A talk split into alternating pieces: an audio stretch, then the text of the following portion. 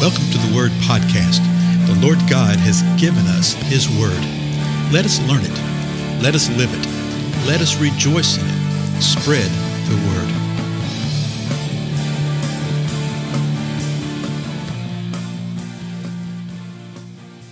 Blessings, everybody. This is Dale. Thank you so much for joining with me today on the Word Podcast. We're continuing our examination of the book of Daniel, and we're in the fourth chapter, and Nebuchadnezzar's had another dream. And we looked at it in the previous episode. But let me read through the dream again, then we'll pick up where uh, the interpretation where Daniel speaks it forth, okay? so this is Daniel chapter 4, verse 10. Nebuchadnezzar speaking. Now these are the visions in my mind as I lay on my bed. I was looking, and behold, there was a tree in the midst of the earth, and his height was great. The tree grew large and became strong and his height reached to the sky, and it was visible to the end of the whole earth. His foliage was beautiful, and his fruit abundant, and in it was food for all. The beasts of the field found shade under it, and the birds of the sky dwelt in its branches, and all the living creatures fed themselves from it. I was looking in the visions in my mind as I lay on my bed, and behold, a watcher, a holy one, descended from heaven he shouted out and spoke as follows Chop down the tree and cut off its branches, strip off its foliage, and scatter its fruit. Let the beast flee from under it, and the birds from its branches. Yet leave the stump with its roots in the ground, but with a band of iron and bronze around it, in the new grass of the field. And let him be drenched with the dew of heaven and let him share with the beast and the grass of the earth. Let his mind be changed from that of a man, and let a beast mind be given to him, and let seven periods of time pass over him. This sentence is by the decree of the watchers, and the decision is a command of the holy ones, in order that the living may know that the Most High is ruler over the realm of mankind and bestows it on whom he wishes and sets it over the lowliest of men. Verse 18 This is the dream which I, King Nebuchadnezzar, have seen. Now you, Belteshazzar, tell me its interpretation, inasmuch as none of the wise men of my kingdom is able to make known to me the interpretation. But you are able for a spirit of the holy gods is in you. this is an intriguing, intriguing dream, is it not? We looked at the first part of the dream previously and then just touched upon the last part. So let me pick up this last part again of what happens. So you have this gigantic tree which the whole world's dependent upon. That's the bottom line.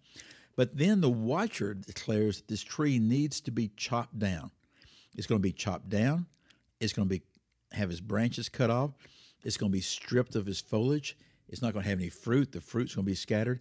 The beasts that were under it, that were living under, that were protected by it, are going to be fleeing. The birds are going to be scattered from its branches. Yet, this declaration said that the stump was to remain with its root in the ground. And there was to be a band of iron on top of that stump, iron and bronze uh, out in the, in the new grass of the field. The idea being, we're not going to destroy this tree. It's going to be cut down. It's going to be pruned back, but it's going to be protected. No one really knows what that band of iron and bronze is. Uh, there's a couple, two, three options, but the bottom line with it is that it's some form of protection to protect the to protect the stump, the way it won't rot out or something like that, but to leave the roots in the ground. What's really intriguing in verse 15, and I touched on this a little bit in the previous episode, but pay attention to this. He says, and let him be drenched with the dew of heaven.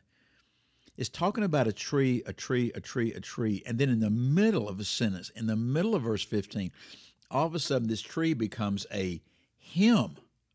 A him. It's an individual, it's a person. So this is the beginning of understanding what the interpretation of this thing is. So look what he says about it. Let him be drenched with the dew of heaven. Well, how are you drenched with the dew of heaven?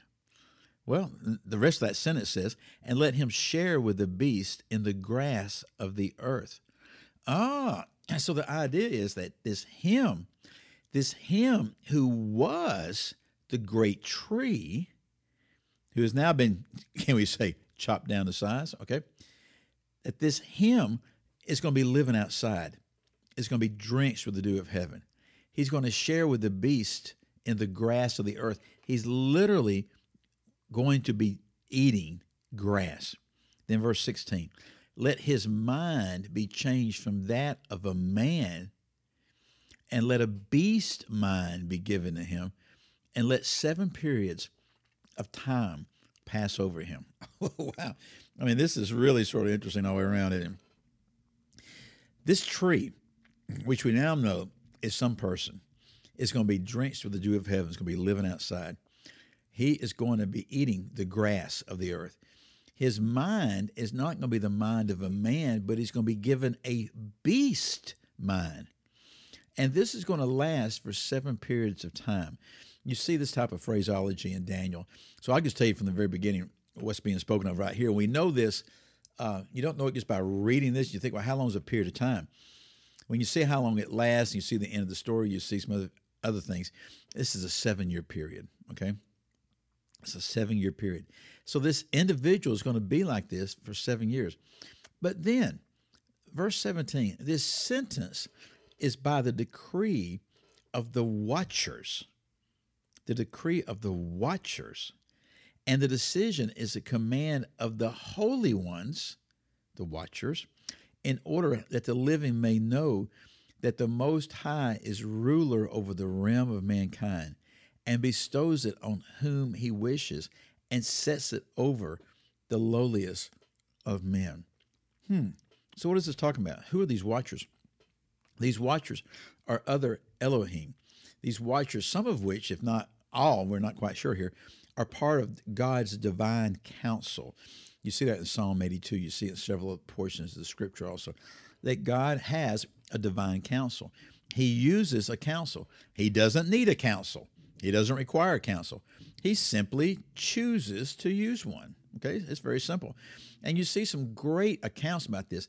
There's one over, uh, I want to say it's 2 Kings 22, but hold me on, hold me on that. It may be 1 Kings 22. But it's another example where God looks at his divine counsel and he says, Hey, it's time for Ahab to die. Y'all got any ideas how to do that? And it literally says, one says this and one says that. So they were given options to God. Now, did God know what he was going to do? Yes. Did God know what their response was going to be? Yes. The bottom line is that he uses divine counsel, he uses these watchers, he uses mankind. He has divine beings, he has human beings. And he uses us to this purpose right here.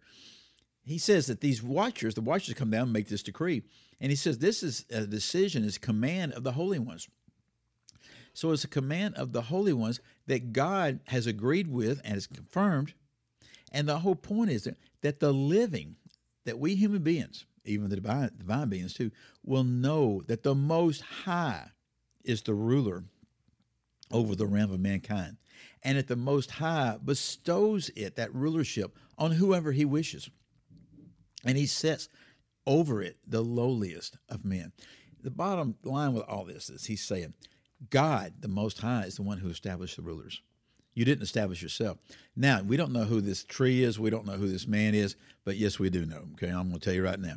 It's Nebuchadnezzar. He's the one declaring this right here. Remember how he started the chapter? He said, I want to declare the wondrous things of God and what he's done for me and the amazing signs and the amazing wonders.